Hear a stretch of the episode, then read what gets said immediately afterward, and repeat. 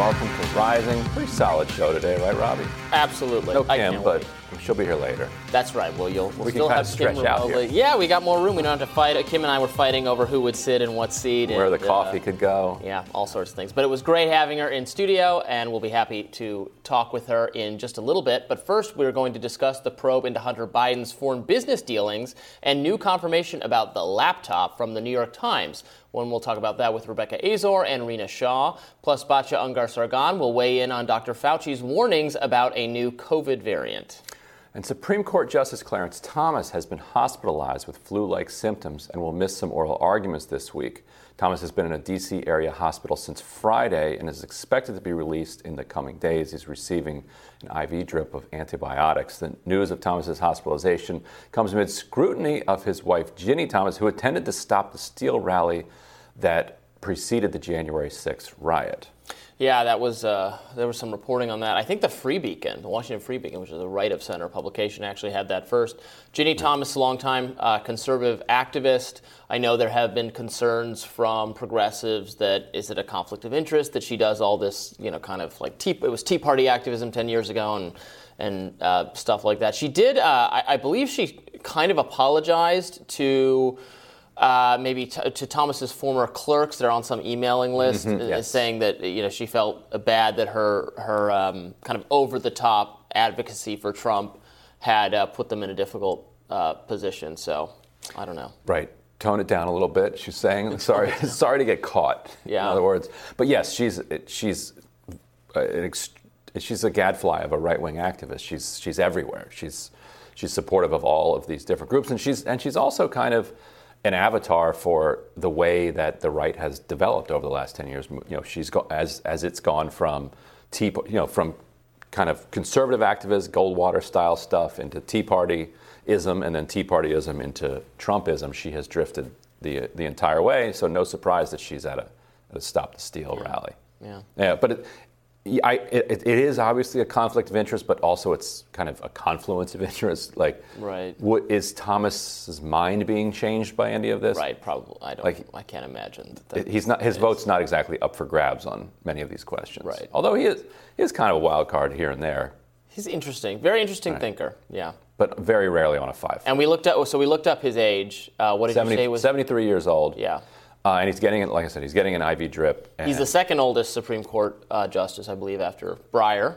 Um, so, but uh, yeah, he's he's in, he's been in good health generally, as far as I can tell, and uh, yeah, it's hope hope he Right. speedy recovery, right. obviously. He's got right, and what, whatever the infection is, there, the, you know, when, whenever you're getting the IV antibiotics, like that's that's a full blast. Yeah. And so he should know, you know, whether he's turning the corner soon. Yeah. And the, the, they're saying he should be out in a day or two. So they that that suggests that he that the antibiotics did what they're supposed to do. so we won't we won't have another crisis uh, Supreme Court confirmation type thing, another another moment for President Manchin to shine. right? So today, today marks 25 days since Russia invaded Ukraine, and Ukraine has refused Moscow's ultimatum for the surrender of Mariupol, asking for a humanitarian corridor to be established as soon as possible. It's expected to open east and west of Mariupol at 10 a.m. Moscow time today. The South Port city has suffered some of the heaviest bombardments since the invasion began. President Zelensky reportedly told CNN that a failure to end the war by negotiation could lead to World War III and is hoping this week's NATO summit in Brussels will provide him with even more support.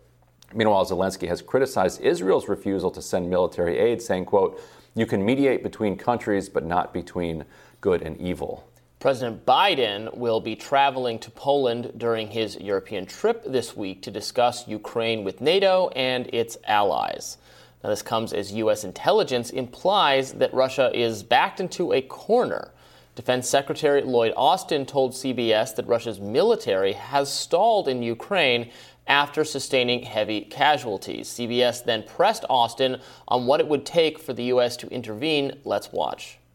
Would using a weapon of mass destruction like this change the U.S. calculus? Is there a level of catastrophe here where the United States could not sit on the sidelines? I, I think if a chemical or biological weapon was used, you'd see a, a, a significant reaction from not only the United States, but also the global community.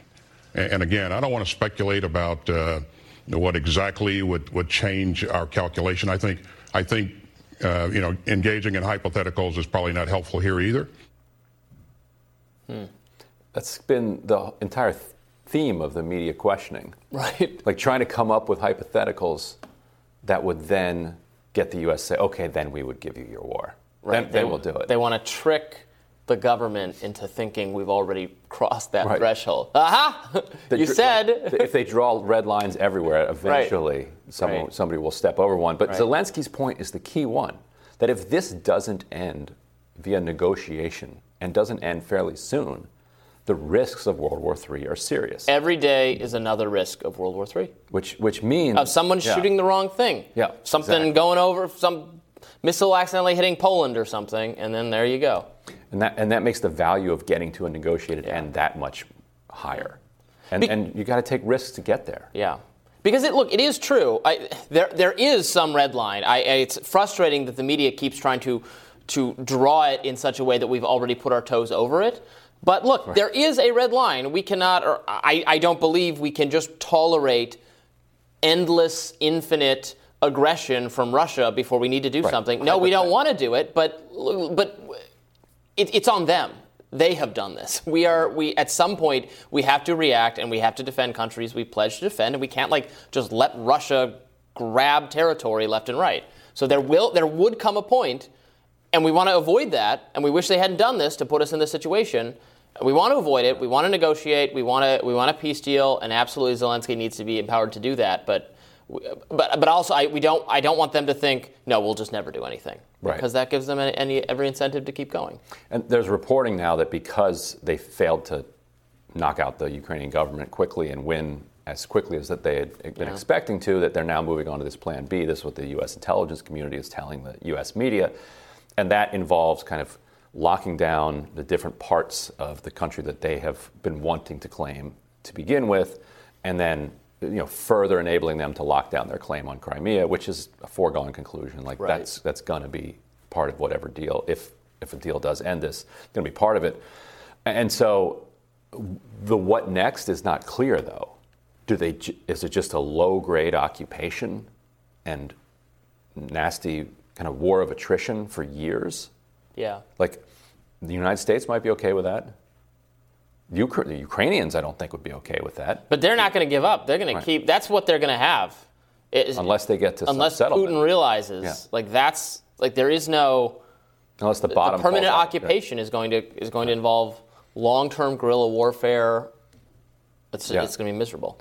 And that's where China comes in because right. if the bottom falls out of the Russian economy, then he can't sustain that. Right. Either economically or politically. So on Friday, I interviewed um, this uh, former NATO commander, uh, James Jones, mm-hmm. um, and he and I asked him, you know, evaluate. He's actually a military guy, so I asked him, evaluate has the has the Russian military performed as badly as you know some of the kind of pro-Ukrainian propaganda in the media is making it sound? He said, yeah, he really thought they had, yeah. and uh, he he agreed that. Because my theory is, you know, Putin is not is neither stupid and suicidal or a, a, a, super genius. She's just a political leader like anyone else who can make good decisions, smart decisions, and also miscalculate. And his calculation was the Zelensky government would collapse, and then there would be a more pro-Russian government, the same way the Afghanistan government collapsed. that's Not an it, unreasonable calculation. That's what he expected. Yeah. Didn't happen. So it was just a miscalculation, right. and, and he thought that was likely to. And also, people forget that we're not the only country that has military-industrial complex corruption at, at the heart right. of our absolutely operations. Absolutely. And so, why, why would we be? Like yeah. we're, we're not we're not uniquely uh, corrupt. Like every every country is corrupt on some level, and people talk about the way that Putin modernized the military up until you know starting in the 2000s up up through 2012. But then in 2012, the reformer was thrown out by their military-industrial complex because right. his reform efforts were, were crimping the profits that those oligarchs were enjoying and, and funneling out. It could still be the case that the, the, Putin government is is far more competent and less corrupt than like the middle Soviet period, while still well, that's not a very high benchmark to clear. like like literal looting taking place at all levels of, mm. of government is was the Soviet experience. So yeah. And so, yeah. Yeah. But we want, we want to also mention President Zelensky has suspended 11 political parties in his country that had ties to Russia, the largest of which holds 44 out of 450 seats in the country's parliament. In addition, he signed a decree that combines nationwide TV channels into just one platform, saying, quote, it is important that the country has a unified information policy. That's some wary some wary stuff. How's, how's, the libertarian in you feeling about? Yeah, those? not good. not happy about that. Uh, obviously, that you know the. Uh, because of all the thirsting over Zelensky that we talked about with mm-hmm. Katie last week, it is now time for uh, for Zelensky to to take that great like liberal trust and almost lust for him in mm-hmm. the media and just utterly betray it by becoming very illiberal. so you have you have to be I mean, it's it's very concerning whenever you're banning political parties and centralizing control of the media, and these are actually things we don't like about Putin. So this is maybe you don't and, do that. And this is this is a this is what one of the things that makes war such hell is that these uh, yeah. you know that that central authorities take these powers themselves, and in some cases need to. I'm not saying they need to here, but all he would have to do if he got complaints would be like, look what look what Abraham Lincoln did during habeas the Civil corpus. War. Look what yeah. uh, FDR did. Yeah, long history of people who are still lionized today as heroes and good standing among liberals. And look what they did yeah. during wars. Yeah. yeah, the victors write those stories. Yeah. But so we'll tell you uh, what's on our radars up next. Stick around.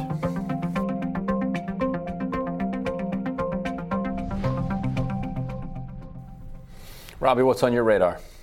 So the New York Times published an unexpected but terrific, frankly, editorial on Friday that takes note of America's free speech problem and points to both right wing legislation and cancel culture enforced by an uncompromising strain of progressivism as culprits.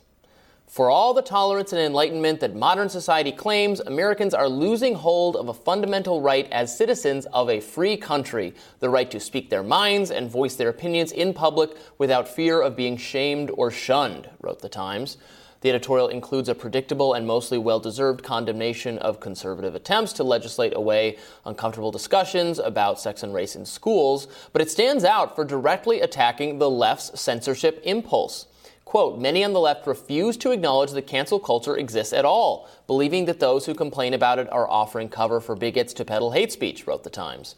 Many on the right, for all their braying about cancel culture, have embraced an even more extreme version of censoriousness as a bulwark against a rapidly changing society with laws that would ban books, stifle teachers, and discourage open discussion in classrooms. So let me just read you two more key paragraphs from this editorial, which, as I said, was really good.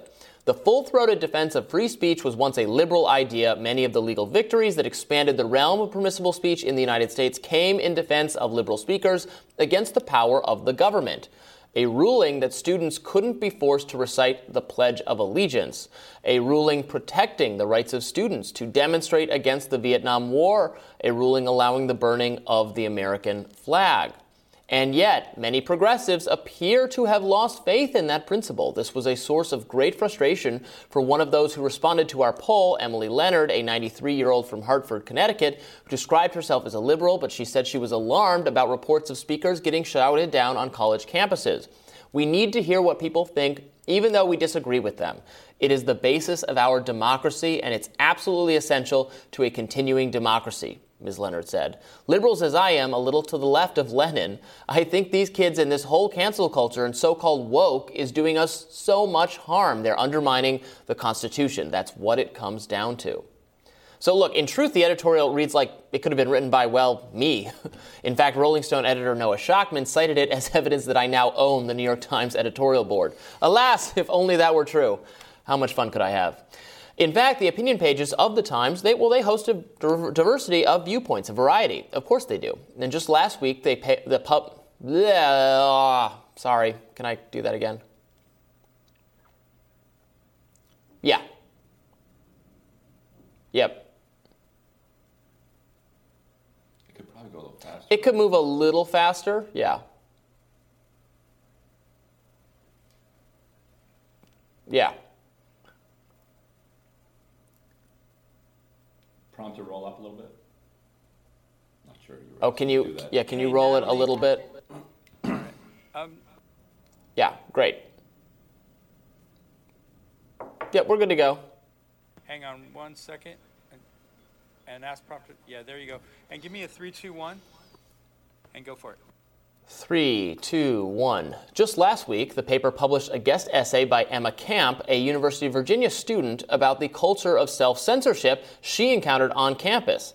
Camp's piece generated a massive backlash on social media from the very sort of cancel culture denying liberals the Times is criticizing in its editorial. As Politico's John Harris put it, the torrent of mockery that greeted her on Twitter made the case about the hazards of saying something unpopular more persuasively than she could have imagined. We had Camp on Rising the week before last, so go and check that out if you missed it. Now, as with Camp's op ed, the Times editorial has caused some liberals' heads to explode. Here's an incomplete sampling. Liberal writer Adam Davidson, quote, If I still worked at the New York Times, I would seriously think about quitting today. Liberal professor Jeff Jarvis, this is appalling. The both sidism of the New York Times comes out in full force from its editorial board as it equates the left criticizing hate and the right burning books. Pure moral panic. Liberal Daily Beast columnist Wajahat Ali retweeted, retweet if you want the New York Times to add more columnists who write about the rise of fascism instead of adding more who always complain about cancel culture. Progressive historian Kevin Kruse, if the New York Times doesn't want people being shamed or shunned for bad opinions, they can help by no longer running columns by Dowd, Brooks, and Stephens.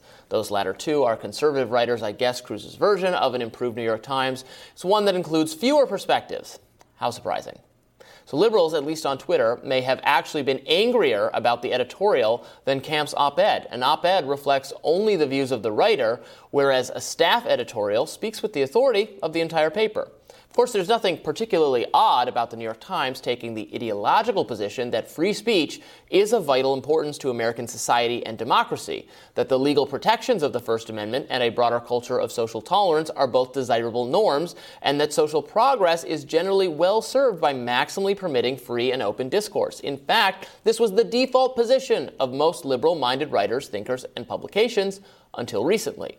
Self described progressives who react with apoplectic fury every time the New York Times counsels against total abandonment of Enlightenment principles, they're actually the odd ones out. By now, it should be impossible to ignore the ill effects of free speech hostility. What appeared to begin on elite college campuses has spread to broader society and is agitating for a world where the act of dissenting from progressive orthodoxy is treated as violence and thus can be met with force. Indeed, college campuses continue to provide some of the most palpable examples of this phenomenon. Earlier this, earlier this, month, Yale Law School students shouted down a conservative speaker and a liberal one, as well as the school's own officials, in order to prevent a discussion about a recent Supreme Court case. I talked about it on my radar a few days ago, but for a refresher, here's the video footage. As you know, Yale has a policy of freedom of speech. Huh. Yeah, that's good. That's good. That's good. That's good.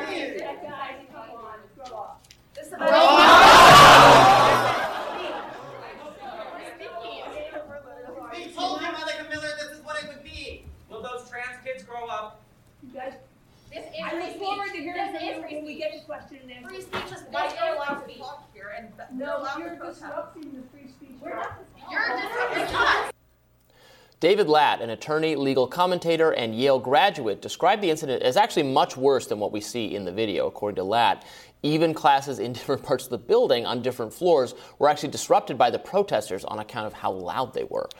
All because a social conservative dared to try to speak on campus. So, look, this has gone way too far. The student activist philosophy is by now familiar to everyone who has paid attention to higher education for the past decade. Speech that perturbs progressives on their allies or their allies is illegitimate and should be prevented. This philosophy must be countered by everyone who claims to hold liberal values. I, for one, am relieved to know that the Gray Lady still has some fight left in her. So, did you see this editorial on Friday and the reaction on Twitter? I, I I saw the reaction on Twitter, and the only reason I finally read it is because I saw that you were doing your Oh, good. How, how did you radar feel about it? radar on this. Yeah, it's, it's, a, it's a good piece. I would have I would have tweaked the. I, I felt like it was a little overly unnecessarily broad in their first sentence, Mm-hmm. where they said people are sad that they've lost the, the their free speech rights to speak in public without ever being shamed. It's like nobody thinks that that is what Right. the standard should be. Like, you shouldn't just be thrown around the N word and not be shamed about it. Right. For instance, like every like 99.99% of people in surveys would agree Right. with that point. So everybody agrees that there's some some shaming is necessary to have a civilization. Like that's that's how we make societies. The real the question is, you know, where is that line? And and the reason I didn't read the editorial, despite all of the the, the Twitter outrage uh, about it, is because it, it doesn't feel like anybody is even approaching this question and, and asking where that line ought to be, or really getting everybody's just kind of going back and forth with talk, with talking points on these. Like maybe we, if we just split out the uh, shouting down people in classrooms and at events, maybe that maybe they could talk about that because people say, well, it's my right to shame you. Okay, you obviously didn't like when the New York Times responded to you. You don't like being shamed for your shame, but it's their right to shame you for your, your shame. So, what if we just split out? Okay, how about we say it's not illegal to just ha- have the entire audience just screaming at somebody the entire time, but let's let's all agree that it's not cool. Yeah. Can we start there? Well, it does. It, in, in that uh, instance, it does not violate the law. It violates the campus's policies, the perfectly reasonable policies that, like, look, they want to. Other people want to listen to the speaker, and you're going to come in and just make that impossible. Like, it's a university. People pay how much ever money they pay to go to Yale, this very privileged Going in debt for the educational rest of your life. experience, Yeah. so they can hear interesting people speak. And your philosophy is no. I'm just gonna we're yell. prevent that. And, and so Really dumb. Separating that out again to the political question, their polling that they included in that was very interesting. Yeah. And that Democrats should pay attention to. And it found that Democrats actually are on the opposite side of Democrats. In other words, Democratic voters are on the opposite side of Democratic leaders or kind of Democratic elites on this question. Like they do believe that cancel culture is a real thing. They have they have held their tongue and not said something, uh, not asked some good faith question that they had uh, because they were uh, afraid of getting shamed, and, and you know, particularly pronounced among women, which is very interesting in that in that poll. And it's become it, it's going to become a political, an increasing political problem. It already is a problem, but it'll become an increasingly one because every time that one of these kid, you know, a group of kids goes and shouts somebody down, uh, it's everybody there is going to be filming it and posting it, and then Republicans are going to make sure that everybody sees it and says like this is the this is the Democratic Party, even though probably most of them think the Democratic Party is a bunch of corporate sellouts, but they they're lumped in with the Democratic Party, and it's going to drag them down.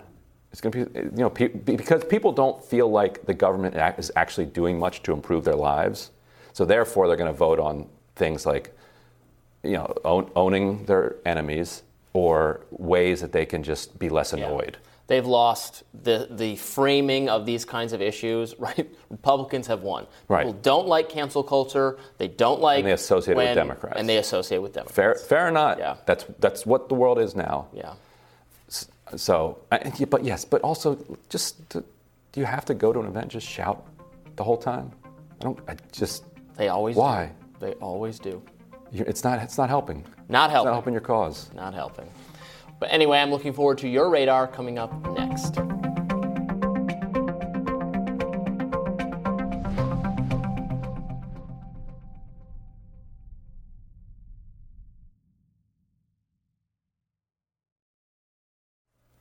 What's on your radar, Ryan? If you spend much time keeping up with the vaccine skeptical corners of the internet, you've probably come across a claim that's been getting extraordinary traction lately. Before I tell you what that claim is, a quick word for our YouTube overlords and anybody else who lacks common sense. The claims I'm about to share with you are false. They are baseless. They are wrong. Choose your description, and I'll demonstrate fairly easily to you why they're wrong. But in order to do that, I'm going to have to tell you what those claims are. So consider this a trigger warning. If you're not able to hear a claim without instantly believing it, even when presented with evidence that it's wrong, you should click out of this video and go watch the next one. Okay, So, for everybody who's still here, the claim started with an article in a local Indiana paper reporting that Scott Davison, CEO of a $100 billion insurance company, ironically called OneAmerica, had recently said that excess deaths are up 40%. It's called The Center Square, and it's funded by the Franklin News Foundation, and it tries to fill the gap created by the collapse of local news. The article was then tweeted out by Edward Dowd, a former finance professional for BlackRock who's grown a following in the vaccine skeptical world. The actuaries are onto it, he said, arguing that this was proof that the vaccine was killing people in huge numbers. Dowd tells his followers, quote, I can't emphasize how big of a deal this is. Actuaries just assess risk with math. They will be pushing the costs onto employers. Don't trust VAERS? Well, the actuaries trust math, so they don't care what you think, unquote. From there, Zero Hedge, which many of you are no doubt familiar with, turned his tweet into an article and it blew up on the right. Doctors Robert Malone and Peter McCullough, the vaccine skeptic doctors, gave it an additional boost. Don't take it from me. Here's Dowd explaining how the local news to viral pipeline worked, even after the company had tried to explain the remarks were being mischaracterized. That insurance company then tried to retract that. And so, where do we stand with that? So, that was OneAmerica. I discovered that and I got it on Zero Hedge.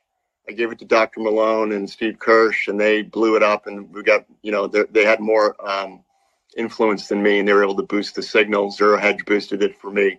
If we're going to be generous, we could say that everybody who championed this claim didn't watch the full video of the CEO's remarks. If we're not going to be generous, we'd say they're lying to you. So let's look at what else the CEO said. Asked by a panelist to elaborate, he explained it this way. Yeah, and just by under, I'm not suggesting that the COVID deaths are uh, undercounted, uh, uh, but the pandemic-related deaths indicate much larger uh, uh, death rates among working age people than simply COVID on the death certificate uh, would imply. So it is the what we're seeing um, is that people get COVID, they kind of recover, and then they they die from a a a um, uh, some sort of disease mechanism that was impacted by the fact that they got COVID in the first place. And so we're seeing this this uh, uh, kind of massive number of deaths, and it's across the industry. This is not just one American numbers. This is consistent across every carrier in every state that does business in this industry. So yes, we would we would say that the pandemic related deaths are are much larger than what you're seeing in the news as the official specific COVID deaths, where, where COVID was this, the proximate cause of death on the death certificate. Um, so it's a much, much larger number than that. Again, 40, 40 to 46% up just in, in the third quarter alone from the Delta wave.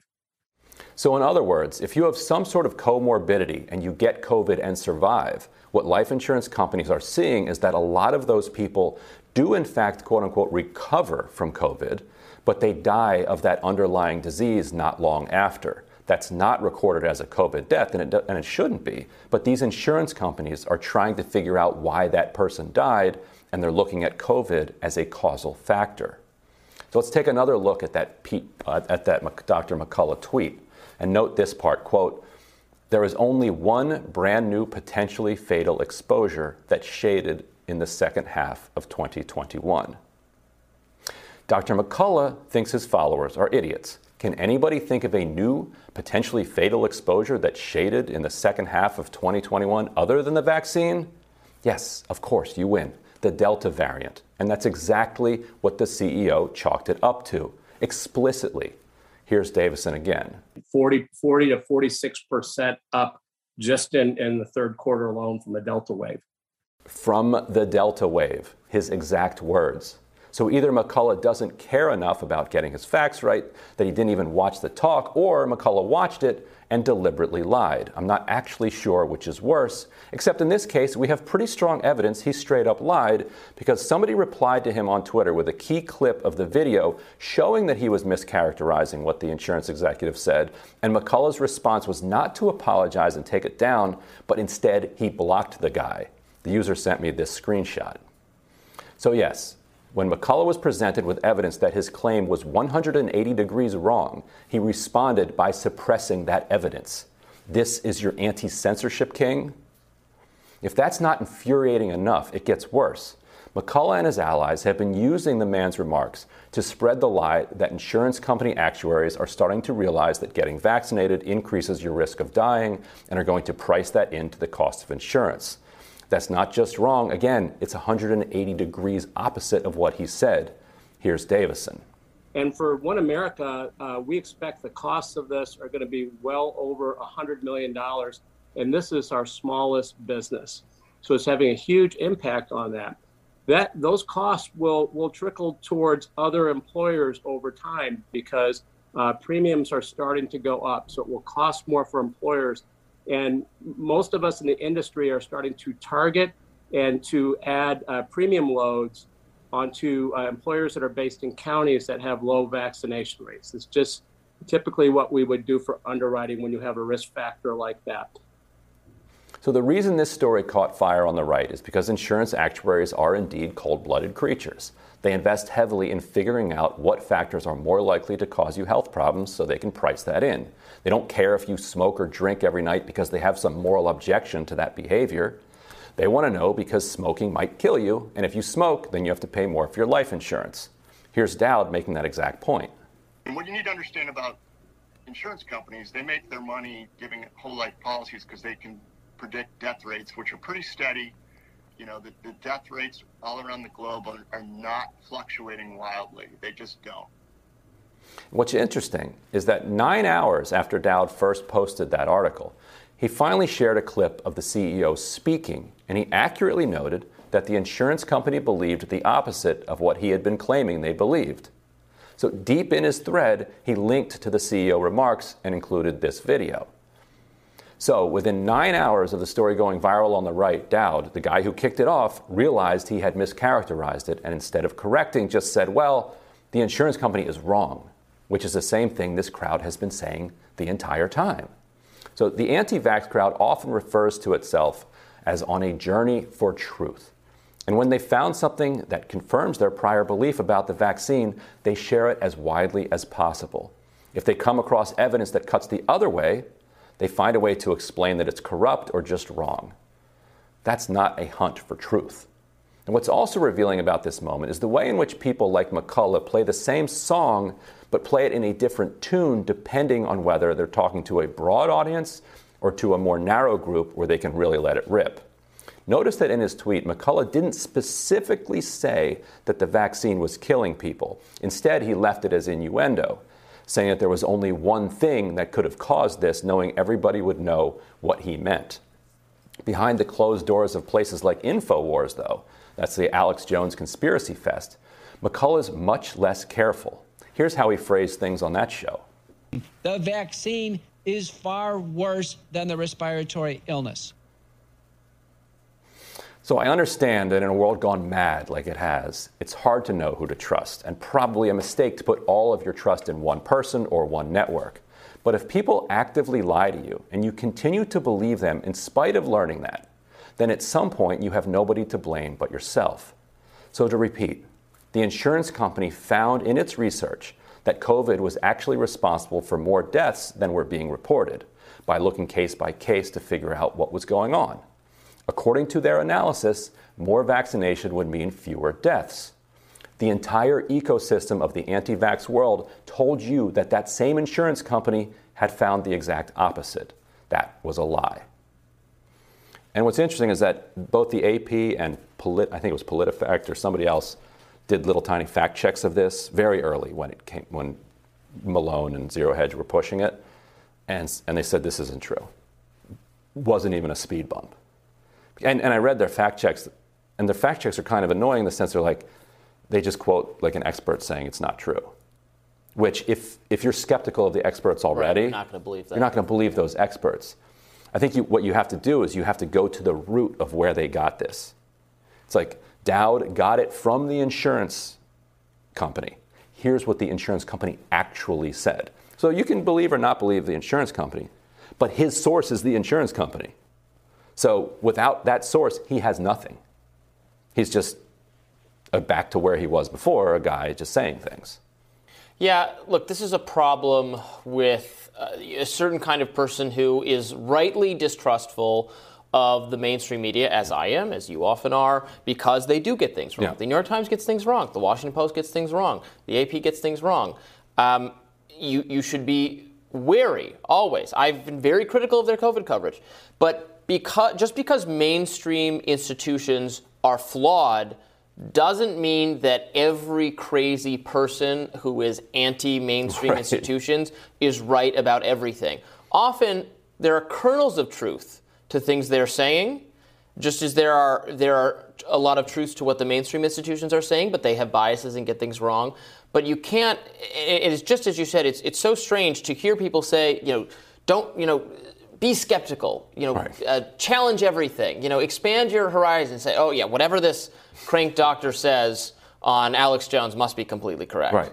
Like, no, no. You, you, you apply that same skepticism to people making dramatic claims on that side.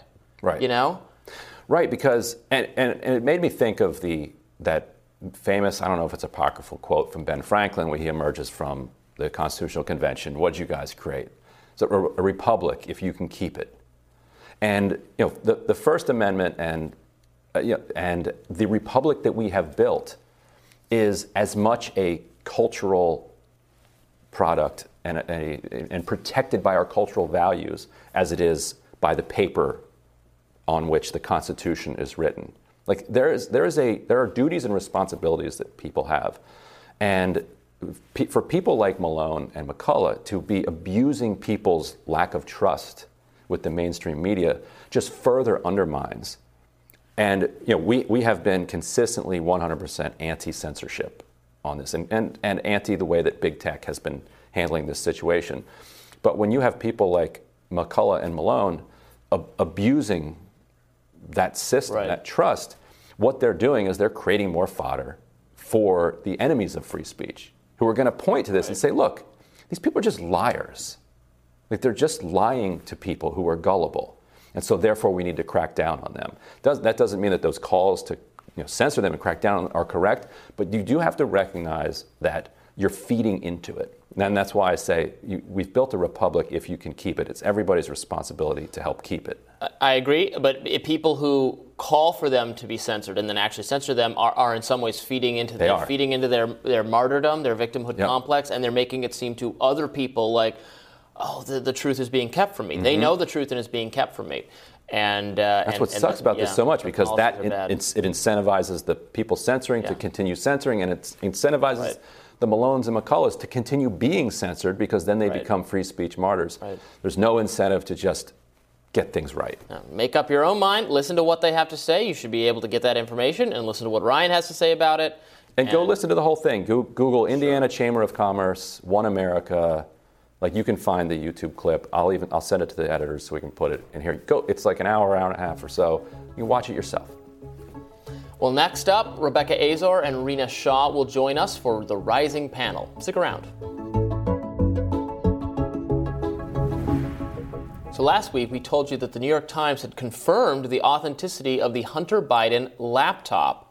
According to the Times, said certain emails between Hunter and his business partner being probed, quote, appear to have come from a laptop abandoned by Mr. Biden in a Delaware repair shop. The email and others in the cache were authenticated by people familiar with them and with the investigation. In response to the news, Republicans are now floating another investigation into Hunter's travel records if they regain control of Congress. Peter Schweizer commented on the investigation and significance of the New York Times piece on Fox News. Let's watch that. Is the FBI investigating Hunter Biden, and could that happen while Joe Biden is president? Yeah, in fact, I think this New York Times piece, the fact that they got cooperation from Team Biden and probably from the Hunter Biden legal team, is an indication to me they are extremely concerned that he is going to be indicted. This grand jury's been meeting since 2018. They were suspended during COVID because of health care protocols. It's back up and running, and it's very clear that when it comes to the, uh, the issues related to tax evasion and money laundering and the other issues wrapped up with it, they're extremely concerned that Hunter Biden's going to be indicted. And I think this article is an effort to frame that conversation in a way that could be the most favorable to them. So, another. Political journalist Rebecca Azor, an advisor for Renew Democracy Initiative, and former Republican strategist Rina Shah join us now to discuss. Welcome to you both. Thank you.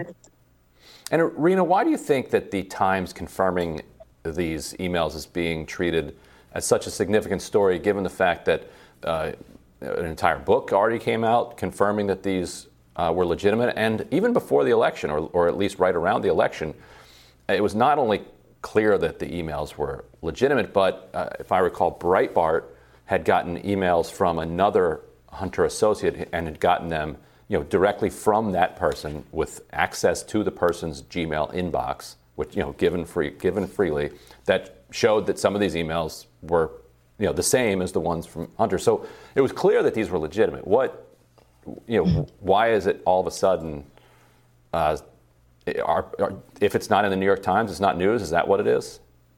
Well, putting the journalistic stuff aside for a moment and, and how mainstream media or even smaller media outlets treat this story, I think the biggest thing to note here is that in September of 2020, it was Senator Ron Johnson and Chuck Grassley, senators, who who debunked this sort of in doing an in, in doing a report and and clearing Joe Biden of any wrongdoing that was associated with his son Hunter Biden's foreign business dealings. I think that's really important to know. That's what's been lost in all this. This has been mm-hmm. sort of investigated before. It, this new information that's sort of out, if you ask me, this is all reeking of political motivation. Uh, largely because we what we've got the midterms, Republicans could take back congressional power, and and suddenly they'll be able to have some really fun hearings and Ron Johnson, the senator from Wisconsin, if he's reelected, he's excited, as, as you said in the media. He, he's used the word juicy. I think uh, not only is that really lame for a U.S. senator to be so excited about doing such gossipy stuff, and and by the way, let's also look at the senator's uh, connections to Russia as well. I mean, it's good. It's good to be skeptical. It's good to have elected leaders want to do some investigating. But was Hunter Biden ever a federal employee? Was Hunter Biden, what kind of uh, up to no good was he up to? I don't really know. And I frankly don't care at this point. There are well, bigger problems in the world. Well, mm-hmm. I mean, mm-hmm. he, he flew on Air Force Two with the vice president to China. Uh, He's where his son.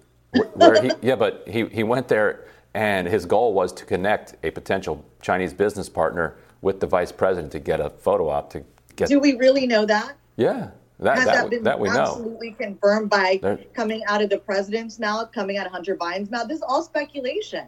No, I mean, this, this that happened. Like uh, it happened, but it's speculation pictures, what his intention was. we don't know the intention, just like we didn't know the intention of Kushner and his wife Ivanka Trump every time they were traveling with their father as federal government employees, by the way. Uh, who uh, supposedly didn't take a salary or God knows what. The children of these elected leaders, we are questioning too much at a time where I think the vast majority of us are fed up. I don't really care what the president's children do as long as they're not on the payroll of the taxpayer doing illegal things. There's Hunter Biden's never been on the payroll of the American taxpayer. That's just the reality of this. So we can speculate all we want. We can let the Republicans or even Democrats go down right. the road of investigating. But what's it really mean for the long term for our country? Are we going to throw Hunter Biden in jail? That's not good for democracy to jail the kids of presidents or vice presidents simply because they're like, hey, my dad's in a position of power. Joe Biden in September 2020 by two Republican senators mm-hmm. was cleared of wrongdoing. I think that's important to focus on. What they rehash after if the Republicans yeah. take power in Congress is going to be a whole nother ballgame. Well, look, I get that. I, I, don't, and in a vacuum, I don't really care what Hunter Biden's up to either. But uh, you know why this story matters is because of how it was treated, right, by the media, by the intelligence community, the way the way you were demonized, stigmatized for not immediately dismissing it. Uh, you know, when it's being labeled uh, Russian disinformation. Um, the story blew up on Twitter. This exchange between Trump and Biden back on the debate stage made the rounds on social media. Ask some follow me. Please respond, if and then we're going to have follow-up. If this stuff is true about Russia, Ukraine, China, other countries, Iraq, if this is true, then he's a corrupt politician. So don't give me the stuff about how you're this innocent baby. Joe, they're calling you a corrupt politician. Nobody- Take President the Trump, I wanna stay hell. on the issue Excuse of me, race. We're talking look at about the the issue. from hell. President Trump, we're, we're Nobody. talking about race right now, and I do want to stay on the issue of race. President Trump, Can I you've have just to respond to that? Please. Because look, Very there are 50 former national intelligence folks who said that what this he's accusing me of is a Russian plan. They have said that this is has all the char- four, five former heads of the CIA, both parties say what he's saying is a bunch of garbage. Nobody believes it except the, his and his good friend Rudy Giuliani. You mean the laptop is now another Russia, Russia, Russia hoax? And You that's gotta be- exactly what- Is this that's where you're exactly going? what This is told. where he's going. The That- All right. laptop is Russia, Russia, Gentlemen, Russia. I want to stay on the issue of race. you okay? have to be kidding. Here we go President, again with Russia. We're going to continue on the issue of race. I, I can understand why the moderator wanted to stay on the issue of race because Trump was totally right, as, as it turns out. Uh, the laptop, real. New York Times has confirmed it. We already knew it was real. Uh, Biden was, and now Biden wasn't lying about having U.S. intelligence behind him. Yes, 50 intelligence officials, headlining by James Clapper, John Brennan, etc., circulated a statement peddling Russian disinformation amid the initial discovery of Hunter's laptop, effectively helped bury the story in partnership uh, with big tech. So, you know, Rebecca, what do you think about all this? Because for me, that's the story, right? They were wrong, or they were lying, or they were doing kind of political spin. Uh, the, the story ended up being true. I now maybe its implications for Joe Biden were oversold or overstated, but it was not Russian disinformation. And all those intelligence officials who said it was, and all those media figures who insisted it was and wanted you to not even read it, uh, you know, do, do they apologize? Do they admit it wrong? What, what's your take? It's the same thing as Rina's in this case. I feel like, so what, right? Because back in September of 2020, you know, Joe Biden was cleared of all these things. And also, um, we got to keep the same energy, right? When Trump did a lot of things that were very questionable, relationships with Russia, you know, what he's doing with his kids, where the money was going, information that was left allegedly in Mar-a-Lago, top secret information that was just left out there, right? We got to keep that same energy. They were not giving these Republicans weren't giving it that much. Democrats tried to push it. We it was headlining and news and all these kind of things, and but it, then it wasn't making mainstream media. It would be like in the media for a week, then it would be pushed on to Donald Trump not um, being able to say uh, the Pledge of Allegiance. Like it's things like this, right? So if we're gonna if this man was cleared in September 2020, and we're talking about Joe Biden, he rock he's he's going around with this kid, right? His son, whatever his son does, it, it sucks you know, that he it, it's going to be tied to him, but his personal situation, who he's dating, what's on that computer, things like that. It, this is not to me the biggest news when it comes to Russia and America at this particular moment. We got Brittney Griner, who is a, a basketball player for the WNBA, who was in the middle of a war zone in, in Russia, right? And I haven't heard any of these people speak her name or, or, or say, hey, let's push to, to get her out of there. They're worried about this right here, and Oh. this is very telling. It's it's it's ridiculous to Well, me. I, we can be concerned about multiple things. We don't have to be like monomaniacally. We can only have one story to talk about about. I mean, thing. it's it's But also, her fa- her family has asked people not to make a big stink of it and turn it, There's turn that, her into a martyr because then if she but becomes it's not turning her into a martyr. Right. If, if we, you know, it's it, it's just bringing light to where she is. and people what's are happening. asking This her. is what I'm people saying. are There's asking. I mean, her, people around her. Now, the, the news media is not doesn't have to take orders from people's families, but her family and people around her are saying, "Please do not bring light onto this. We do not So want light I'm- on this." I mean, the So New York Post said is- they had evidence that they, that they had obtained these emails that showed that the the now the president's son was had all these kind of foreign entanglements who were you you know he was a he was a dude they were leveraging him to get to his father as part of an influence campaign.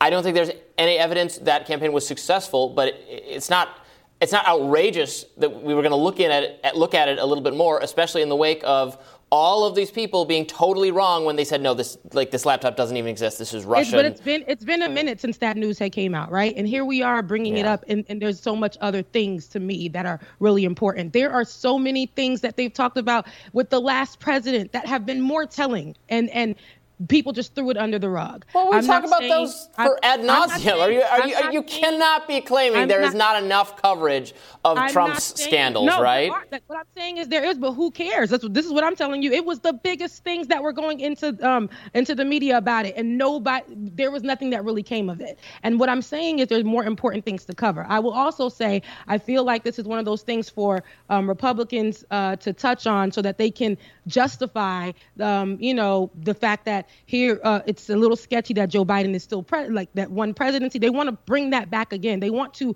put everything out that they can to justify this. I actually look at it as they could have been holding on to dropping this news at some point, especially a year after Joe Biden's pres- presidency, to show that he's still sketchy and for us to forget. Because I think even um, see, this is back in September 2020. We want to bring it about. I think us continuously continuing to cover what happened on January 6th of 2021 is a little bit more. I think that's more um, uh, something that we should be doing more because it's those same people. Wait, you, you cannot say we covered January 6th exhaustively. It's the most. It's Yeah, but it's still CNN is the January 6th something that network. We are still dealing with. I think it's that's more important than what's going on. I like I said, we got so many more things that we can be covering than because everything that's going like that's um uh being said about this with his son.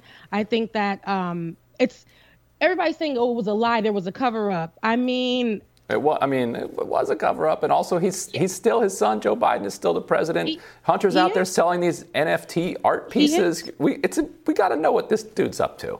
Oh, I think it's a- Ryan, you know a fair Melania is doing the same thing. She's trying to sell Yes. her Well, I'm not done with Jared and uh, Ivanka He's. I know, I know he's I not. you, you can, So you got to hold this guy cover back. All right, we, We we really do We have to go. we do have to go. We thank you both for. Uh, We'll, for we'll pick this up again. absolutely. oh yeah we got to you know we got to. All right, And we will definitely pick that up again. Next on Rising, Deputy Opinion Editor at Newsweek, Batya Ungar Sargon, joins us. Stick around for that.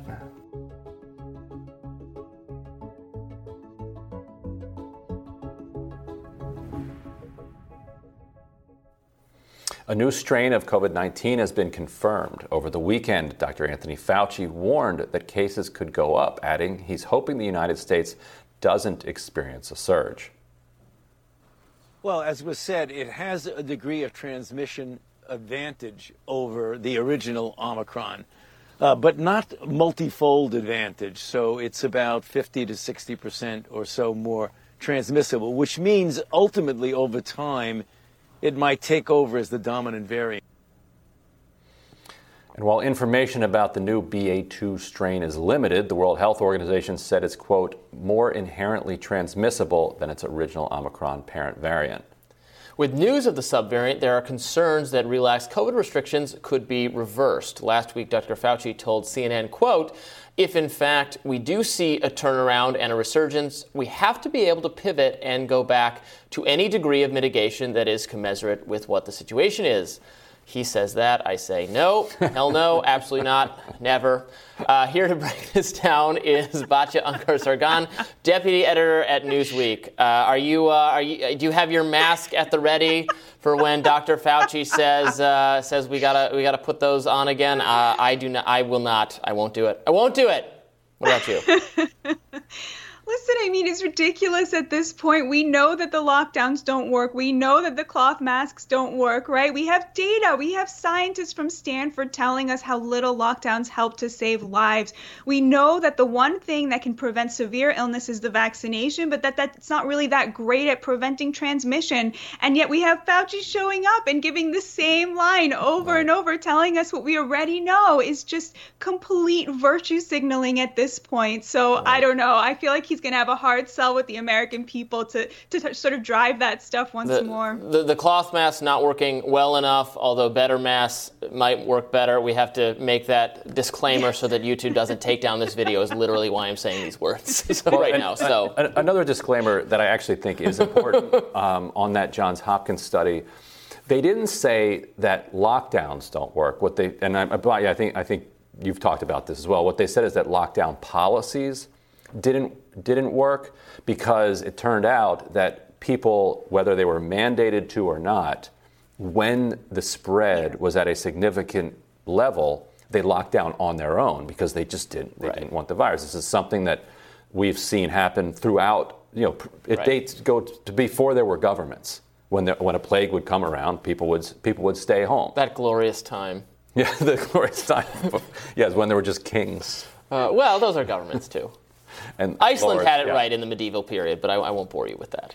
we, we'll, we'll, we got to do a segment on that at some point. But so it's not that lockdowns don't work. It's that you know that a lot of the laws or policies around lockdowns don't get people to lock down any more than they're already locking down. And It's- that's- which which there's actually wisdom yeah. in the crowd. Yes. Exactly, which goes to which goes to what's wrong with Fauci's approach because instead of relying on the wisdom of the crowd, he really he worked against it in a number of different ways, and now he wants to be able to pivot on a dime back to these public health restrictions, but he has lost a lot of credibility with a, a significant portion.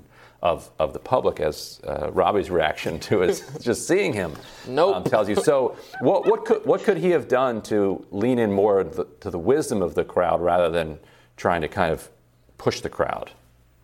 I mean, nothing because he is representative of an arrogant elite that tries to tell a wise crowd what to do when actually what they're pushing are their own economic agendas. And we know that now from either even further polling that showed that very liberal Americans are different than liberal Americans, moderately liberal com- Americans, moderate Americans, and conservative Americans of all stripes who are all much more similar in how Mhm. they view the remaining threat of COVID. So most Americans now, whether they're very conservative or just liberal, that entire spectrum of 94% of Americans believes, you know, only about 20%, you know, between, you know, 12 and 27%, that's kind of the, the spectrum for people from very conservative to liberal, feel that COVID still poses a very big threat to their lives. Now, when it comes to very liberals, that number jumps to 47% who still think that COVID is a big threat to their lives. And we also know from Pew that people who call themselves very liberal or progressive tend to be, it is the whitest and the most highly educated of all of the Democratic subgroups.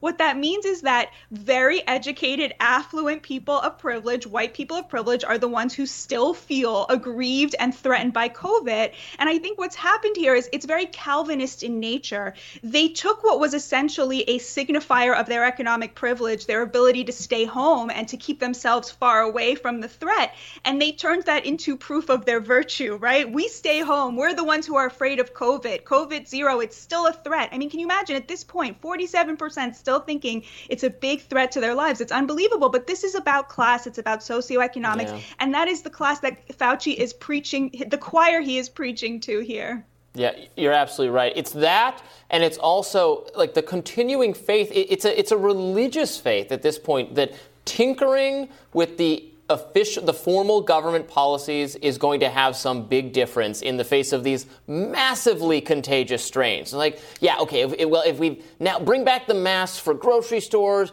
or for planes, but not trains and not like like the tinkering with it at this minute level is going to ma- may have any difference whatsoever It's just so ridiculous. It's there's no does anyone believe that? Like this thing is super contagious. When it comes through, bunch of people are going to get it again.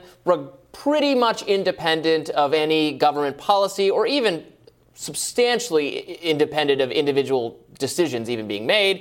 If you're vaccinated, you're going to have a really easy time with it. Some people will have a worse bout than others. Some some people it will have a really bad bout, and, and that's that's sad. That's bad, but like it's just it's just going to happen at this point. It's that's like that's the way the world is going to be, and and pretending that that's not the case is is a kind of is a kind of of of, of faith among the Fauci set. Yeah, and I think just, you know, one more point to add to that would be because we know that the vaccines are less good at preventing transmission for these more these very very very contagious later strains omicron and now this latest one it really becomes a question of personal liberties and personal choice right? You know you should make the choices that are right for you about how to prevent yourself from getting it. But the idea that somehow you know if you don't do all of these things you're endangering the crowds more than you would be you know if you were not making these personal choices i think that that you know that logic at this point is really moot. And it's so funny to see the people who are, you know, the most affluent, you know, highly educated of these liberal elites who have essentially put their own economic, you know, agenda as this sort of moral virtue, you know, this their own sort of individualism, right? Forcing the government, allowing the government, encouraging the government to force on other people what's good for them, sitting there being like, stop being so individualist, right? Think about the crowd when like we know at this point that that logic doesn't hold anymore.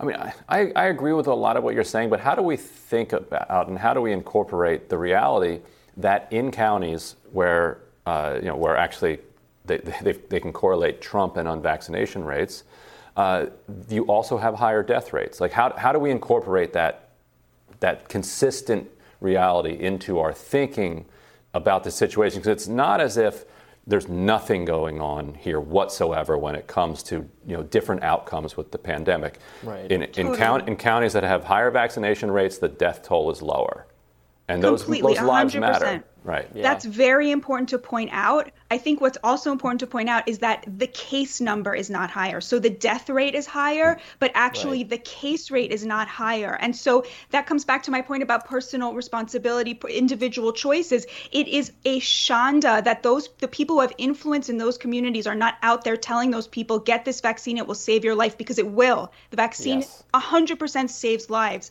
But the idea is, you know, what what about in the places where people are vaccinated and they just don't want a mask anymore? We know that the policies from liberal areas did not reduce case numbers. So I 100% agree with you, Ryan. But at this point, I think it really does come down to personal choice and to not imposing these, you know, like you know, like Robby said, these these these restrictions and tinkering with them when we know it does not slow the spread of cases. When uh, you're 100% right that the vaccine saves lives and everybody should get it. Yeah. And then that public health officials can continue, you know, to encourage that. If there are people out there who are 50, 60, and older who are not yet vaccinated, yes, please, you should get vaccinated. Listen to the public health officials. That's an intervention that absolutely saves lives.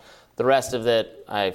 And, and to be clear, but we don't 100% doesn't mean 100%. It's like hyperbole. Right, Like you, right. it's still possible that if you have comorbidities and you've Right. been vaccinated, you can die. right. And I, you didn't you didn't mean that, but I just wanted to you know, Yeah. clear that up. Yeah. For people, 100 percent's become you know slang for like super, right?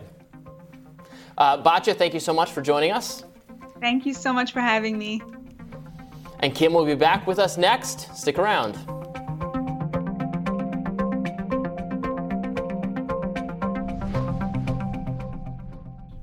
Kim, what's on your radar?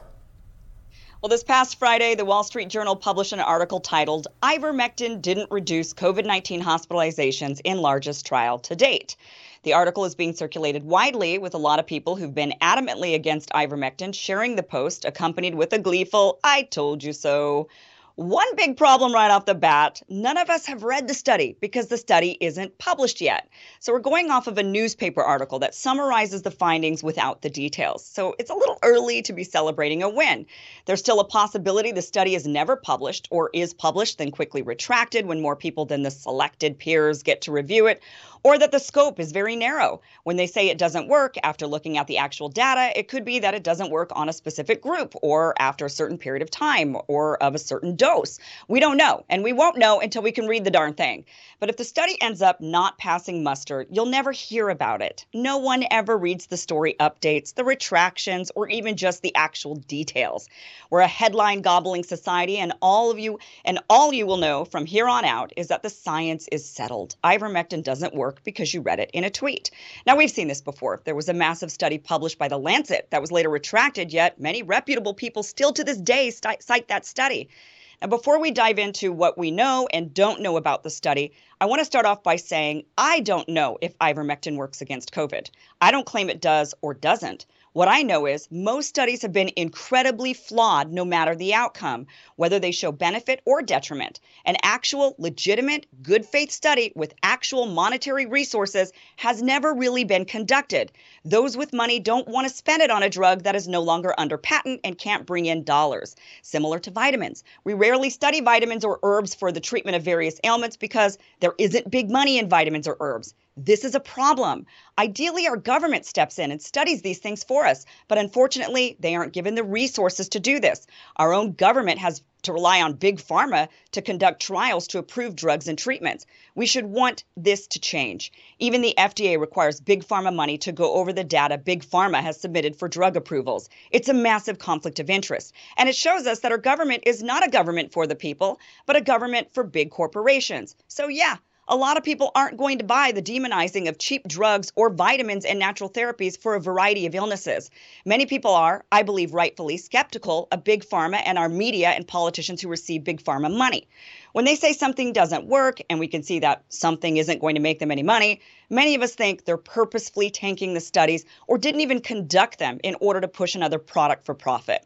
Do you remember when cigarettes were touted as good for you because clinical trials told us so? Or what about sugar? In the 70s, numerous studies came out showing it couldn't make us fat. Now, I'm willing to bet that in the future, don't get mad at me about this, but I bet it will come out that wine isn't so healthy after all. But here we are, a nation becoming alcoholics, all in an effort for good cardiovascular health, because the studies told us so. So I think it's important to always scrutinize any study. Don't take it at face value. Always look for motivations and take that into consideration. Okay, what we know from the Wall Street Journal about the study is it was conducted in an area of Brazil on nearly 1,400 test subjects. Half of them were given ivermectin, the other half a placebo. Personally, 1,400 people with a little under 700 receiving ivermectin doesn't seem very large. That's my first thought. Secondly, the journal reports the subjects were given ivermectin sometime within the first eight days of testing positive and were given a course of the drug for three days. Afterwards, the scientists followed the patients for outcome differences between the ivermectin group and the placebo group. They say they saw no difference. Fair enough. I believe they aren't lying about that. However, from the few details we know, we can see it is already flawed. Never has any doctor who prescribes the drug prescribed it for only three days. It's only that short of a time if it's being prescribed as a prophylactic. The FLCCC, which is the most widely used resource for protocol, uses the drug until a person is recovered. Also, those scientists who believe it works never use it alone. It's always in conjunction with at least zinc and often zinc with an antibiotic or a course of several vitamins. So I think it's fair to say that if there is to be a good faith study, it should mimic the protocol used by the doctors who claim it works. That seems fair enough. What we need to settle what we need to settle this are numerous large trials using the drug as prescribed by those prescribing it. Nothing more, nothing less. Several studies that show it works has been small or they've lacked proper study protocols because they didn't have ample funds. Studies that show it doesn't work have lacked proper protocols protocols in, re- in regards to how the drug is administered and often also lack ample funds because there's no money in ivermectin and our government doesn't seem interested in studying anything that doesn't yield massive profits for big pharma. Now, what I find most disturbing is how many people are adamantly opposed to it working.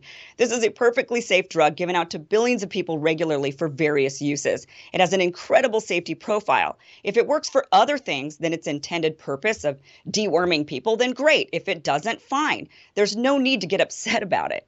Fully vaccinated people are getting COVID, some of them very seriously, and some with even the worst possible outcome. And I guarantee they would want the right to try anything because they've already tried everything else. So we have to stop demonizing on and on the flip side, worshiping certain science over others.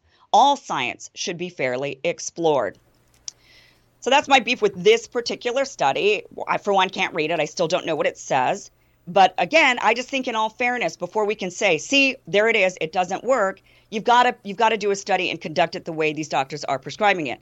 That to me seems like step one. And if you're not willing to do that, then you're just lying to people or you're trying to lie to them by saying, see, I told you it doesn't work. I gave it to a person while they were hospitalized, and no doctor says to do that. So I don't know if it works or doesn't work. I would like to know. I think our government owes us that. I would also like to know if things like vitamin C and vitamin D work, quite frankly, and zinc. But why won't our government study that? because they have to. And this is partly Republicans' fault. They don't want to give the FDA money, they don't want to give the government money for clinical trials. So the government has to rely on big pharma. That's a problem. We should want to change that.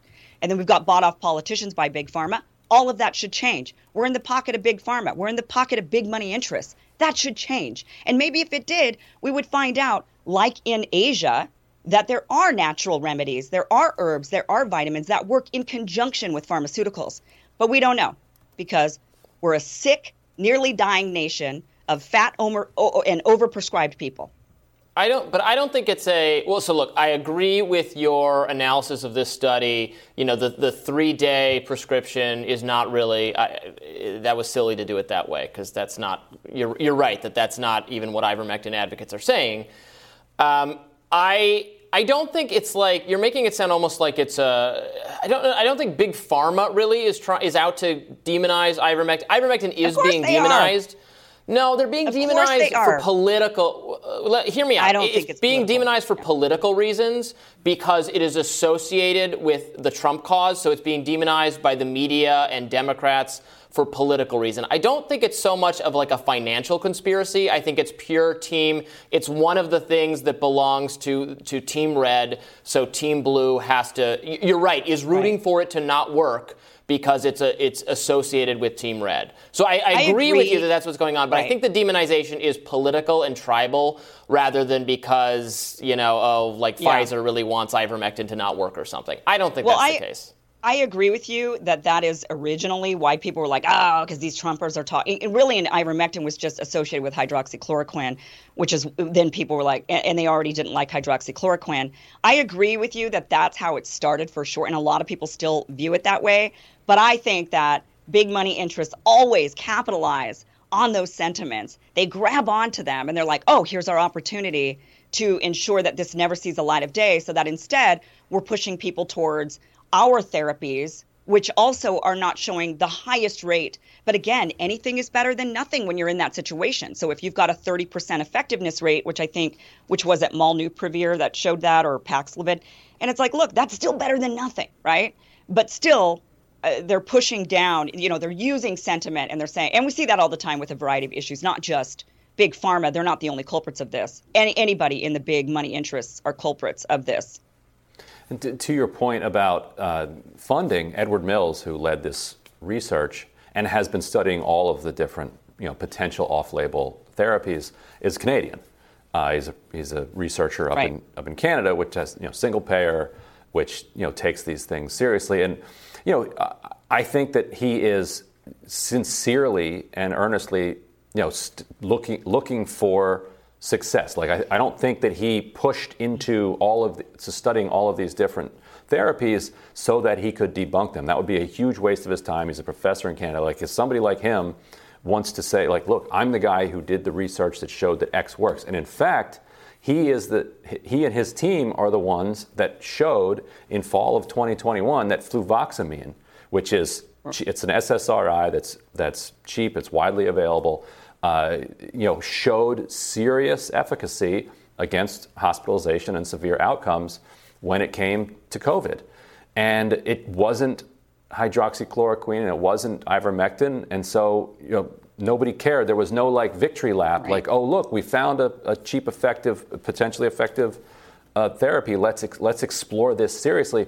Everyone was so in their camps that it was like oh well, when, show, show me some more data on ivermectin or hydroxychloroquine so that I can own. this is Right. interesting that this works, but I wasn't actually rooting for that or rooting against it.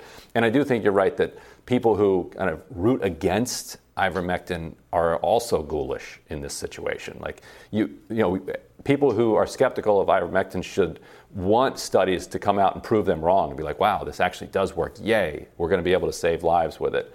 Uh, and so, on, from both sides, this like tribalism around it is is is kind Right. of gross. And well, and to me, you know, the data is very clear. There is nothing better to help save your life than the vaccine for the people who are in those high risk categories. I, that is the, the data is very clear on that. Could they improve and have second generation, third generation vaccine? I'm sure, right? Everything will always be improved. But at this juncture, uh, that is definitely what has helped people the most survive. But in addition, right, there are people that wanted to, I, you know, I, I do know people who were hospitalized who were boosted and they would have loved you know they didn't want to take anything because they thought that's all like you know magic talk. Uh, and, and so but maybe even even if it would have maybe improved them by 10% you know maybe a person would say well i'll take that 10% possibility but yeah I, you know i definitely well and also one thing i want to point out about this study i do think there were actually quite a few funders of this study that make it somewhat questionable people have been pointing that out I believe the NIH might have been involved, which really should be, and they should be the government agency that studies all kinds of various therapies and treatments, including vitamins. Um, but Right, there, but you- there are some conflicts that people are pointing out. But right, but if NIH funding is makes it conflicted, then you can't. All have- studies All are- studies. Then the Right. study, a study is either going to come from the NIH or it's going to come from pharma. right, but that's the, the problem is what we need is for the NIH to decouple itself from big pharma in order for us to trust NIH and their research. So that's that's the issue I think a lot of people are feeling Right. is Pharma funds FDA, not NIH. But I understand you're right that there's that influence. There's influence.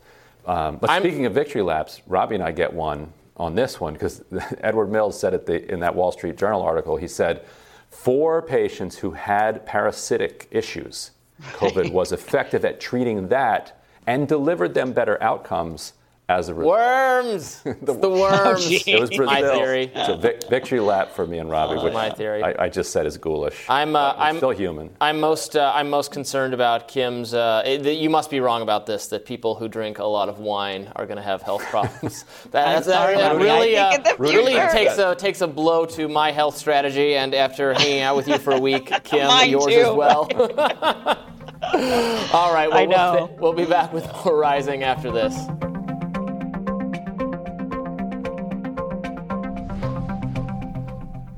Women's basketball star Brittney Griner was detained in February at a Moscow airport after Russian authorities found what they say was hash oil in her luggage. Griner plays off-season ball in Russia when she's not playing for the Phoenix Mercury.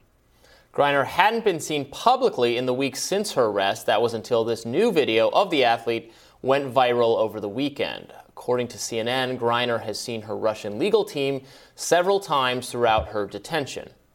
On January 23rd, the U.S. issued a travel advisory to the region as a result of the ongoing conflict between Russia and Ukraine. And so, uh, you know, it, it's int- this is an interesting situation because okay, let's let's let's assume for the sake of argument that she had hash oil. Sure. As far as I'm concerned, nothing wrong with that. Right. Just hash oil. It's the same, although the U.S. government, uh, I don't know, I don't, don't know if hash oil. I, I, I literally don't know what level of, uh, of controlled substance. I actually think that's. I think it's sched- I think it's Schedule One because they lump it in with cannabis. Yeah. Um, even though, I mean, I, I'm pretty sure it's Schedule One. We can. But my point I'll- being, I'll isn't it a little that. hypocritical for the U.S. to be U.S. people to be all Yes. upset about her being treated this way when we routinely treat people her- as criminals? They, they are criminals technically Right. for for consuming uh, recreationally uh, drugs that are not How, how are dare, not how dangerous. dare they enforce draconian drug laws? Right, it's ridiculous. And they should. And to be clear, they shouldn't. Russia shouldn't Right. either. Neither should we. But we have no moral leg to stand on here whatsoever. No. We have how many people sitting in U.S. prisons right now for marijuana crimes? I mean, we thousands, Many, more? many Right. thousands. Yeah. Maybe maybe even more than that, and and many many more than that who have served time Right. because of marijuana crimes. So it is illegal. Marijuana is illegal in Russia. We can. Do, I, I don't think marijuana should be illegal anywhere. I know both of you probably agree with that exact uh, sentiment as well. But in Russia, it is illegal. So if she was caught with drugs, look, you should never bring drugs into a foreign country. I don't know why. You know that. That's You can rule get them number when you one. get there. Right. Don't. Don't Right, take them yeah. on the plane. Don't uh, yeah. Don't, don't have do them in your suitcase. That's Yeah, how you. I That's how you end up spending like the rest of your life in a Colombian prison or something. Exactly. What was that movie, Ryan? You probably Mid- remember Midnight, when we were Midnight younger. Cowboy, right?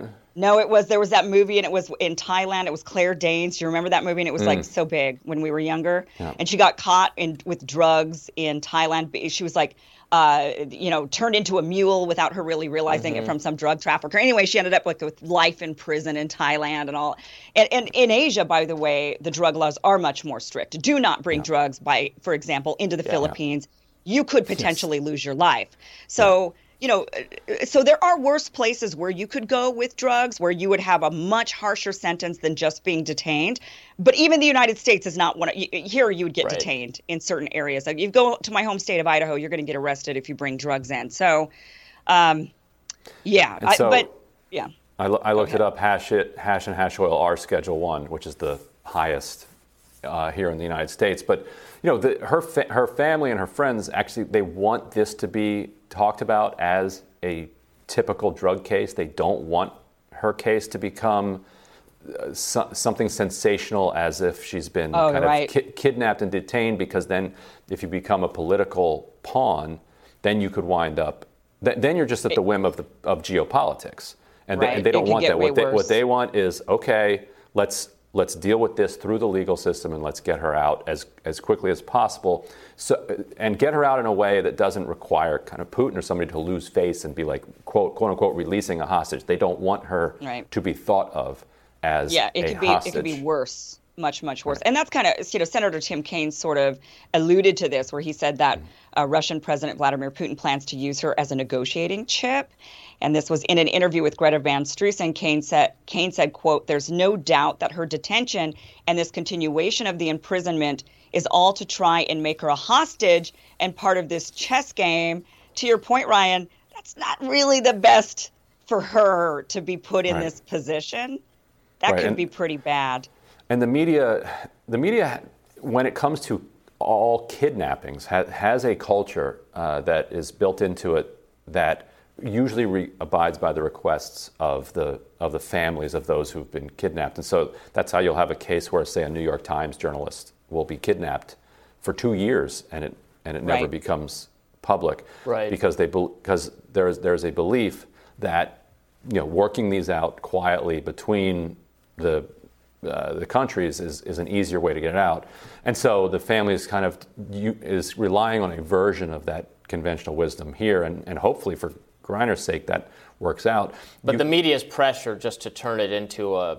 it's funny because the media is Yeah, being pressured. The media is being pressured by a, a social movement that is clearly not in contact with her family or or ca- a- hasn't explored it and just wants to use her as a way to dunk on people and say, "Oh, why you know why don't you care about this woman who has been imprisoned in in, in Russia?"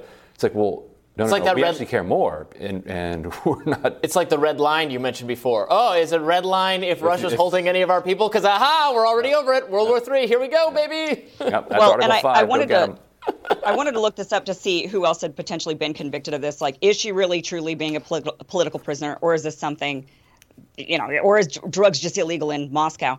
And it turns out that there was a, a Israeli woman who went into i- in 2019, and she was actually uh, sentenced to six, seven years in prison for having drugs on her when she went into Russia. There was also a New York-based film. Stu- By the way, though, uh, Putin did pardon her ahead of his trip to Israel in 2020. So even though she was sentenced and everything, you know, he goes there and he says, "Okay, we'll let her out." Um, and then there was also a New York film-based student who was charged with drug possession in St. Petersburg in September of 2019. Not sure.